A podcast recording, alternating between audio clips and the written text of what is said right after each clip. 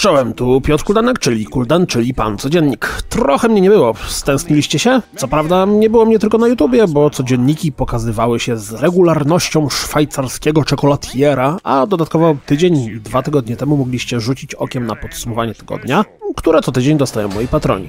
Swoją drogą, mimo że majówka, długie weekendy i temu podobne rzeczy działy się tylko u nas, to mam wrażenie, że cała branża w tym tygodniu trochę leniuchowała i opalała się na słoneczku, zamiast zasypywać nas nowymi dramami czy szokującymi plotami. Dlatego też dzisiejszy Game Week będzie miał odrobinkę inną formułę, a i dla fanów kultywatora coś się znajdzie, bo pozwoliłem sobie na lekki rant pod koniec. Przy okazji, w co tam ostatnio grywacie? Bo u mnie tydzień minął głównie pod znakiem towarzyszenia Kratosowi w jego wędrówce. Cudowna rzecz. Tymczasem zaczynajmy.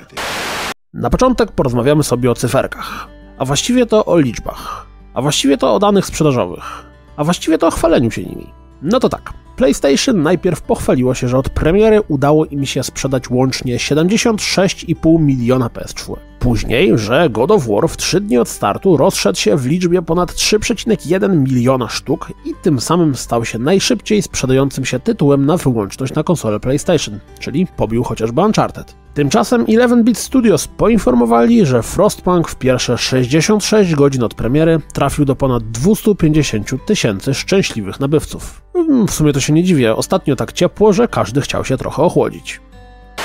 Pamiętacie The Good Life, o którym wspominałem kilka razy w codzienniku? Dla niekumatych. Nowa gra pana od Deadly Premonition, w której wcielamy się w postać reporterki starającej się rozwikłać tajemnicze morderstwo. W mieście, w którym po zmroku wszyscy zamieniają się w koty albo w psy, w wersji dla psiarzy.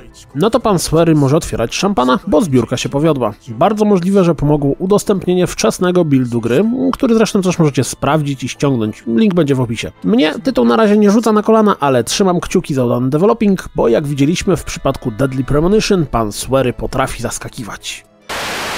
Czas na szybką piłkę, czyli kilka krótkich newsów bez rozwijania. Być może Soul Calibur 6 zadebiutuje we wrześniu. Lumines Remastered zaliczy lekką obsuwę i pojawi się 26 czerwca. Cena usługi Game Pass idzie w Polsce w górę i od 1 czerwca będzie wynosiła 40 zł miesięcznie. Dodatek do Battlefield 1 Day Shall Not Pass jest aktualnie dostępny dla wszystkich za darmo. Na koniec rzućmy okiem na godną wagi zwiastuny z tego tygodnia. Po pierwsze, w końcu pojawił się nowy zwiastun Red Dead Redemption 2. Klimat robi mocno, ale szczerze mówiąc, to jestem troszkę rozczarowany. Chciałbym jakichś konkretów związanych z rozgrywką. Plus, na tym etapie grafika na filmikach nic mi nie urwała. Co nie zmienia faktu, że tytuł i tak najprawdopodobniej będzie bardzo dobry, jak to w przypadku gier Rockstara. You've got to keep faith. They will not crush us.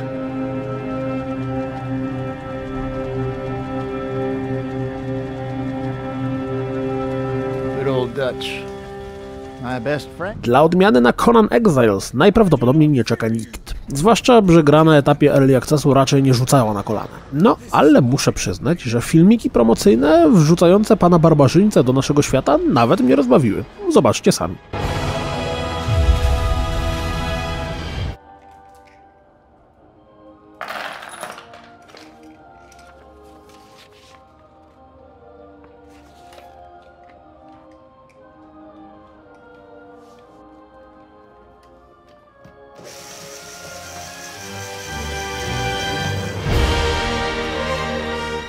Vampire przyciąga do siebie od pierwszej zapowiedzi. Zwłaszcza, że po Don't Not, po Remember Me i Life is Strange u mnie zasługuje na kredyt zaufania. Wiem, że Remember Me miało swoje problemy, ale ogólnie zapadło mi w pamięć bardzo pozytywnie. Dlatego też zwiastun pokazujący trochę rozgrywki z Vampira intryguje. Zwłaszcza, że premiera już za miesiąc. The vigor in their blood is all you need. We will crush this beast! Crush the leech, boys!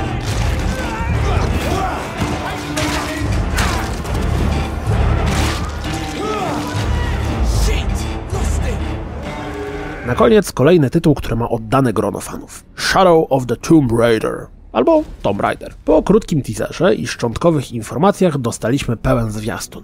Co prawda bez fragmentów rozgrywki, a jedynie ładniusią animację CGI, która to ma nas wprowadzić trochę w klimat, jaki dopadnie nas w nowej części przygód Lary. I to jest właśnie to, co mi trochę zgrzyta. Absolutnie nie chodzi mi o te wszystkie absurdalne dyskusje, że Lara ma za mały biust, że jest za gruba, za chuda, ma za dużo rąk, czy oczy w złym kolorze. Chodzi mi o to, że gdyby podmienić jej postać na agenta 47, czy sama Fishera, czy tam innego Snake'a, to właściwie nic nie musiałoby się w tym zwiastunie zmieniać. A w przypadku tych trzech postaci mówimy o zawodowych zabójcach, ludziach, którzy od lat zajmują się mordowaniem innych. No a w przypadku Lary mówimy o kimś, kto jest poszukiwaczką skarbów, archeologiem, survivorem, nie mam pojęcia jak to jednowyrazowo przetłumaczyć. W każdym razie kimś, po kim nie spodziewałbym się bezproblemowego zaszlachtowania czterech najemników. Jasne, można też się czepiać, że na przykład Drake jest poszukiwaczem przygód, a przecież zabija setki ludzi, no ale jakoś w jego przypadku mam wrażenie, że raczej udaje mu się to za każdym razem na zasadzie więcej szczęścia niż rozumu, a nie z zimnym, profesjonalnym podejściem, tak jak w przypadku Lary. Wiem, że wszystko to można wrzucić do koszyka pod tytułem Czepiasz się. Tak samo zresztą jak cały wątek z dysonansem ludonarracyjnym, o którym była dyskusja przy okazji rebootu z 2013 roku. Ale jednak, mimo to, że to drobiazg, to niczym ziarenko piasku zachrzęściło mi w zębach. No, bo jak znam życie, to gra pewnie będzie bardzo dobra. Zresztą tak jak obie poprzednie części. No ale jakoś tam mordercza Lara trochę napawa mnie niepokojem. A co wy o tym sądzicie?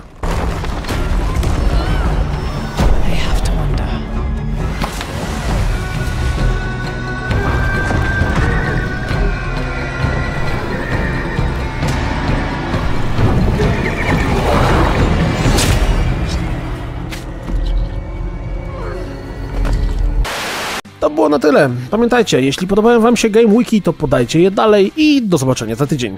Oby!